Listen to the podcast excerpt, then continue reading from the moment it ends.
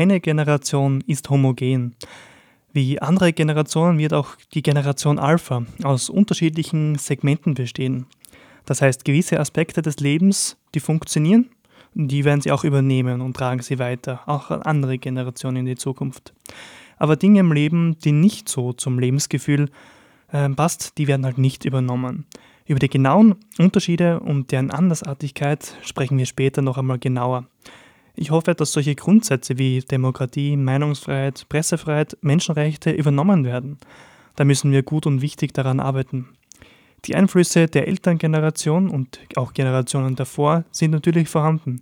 Das ist eindeutig klar, weil gewisse Grundprägungen übers Leben werden natürlich mitgenommen.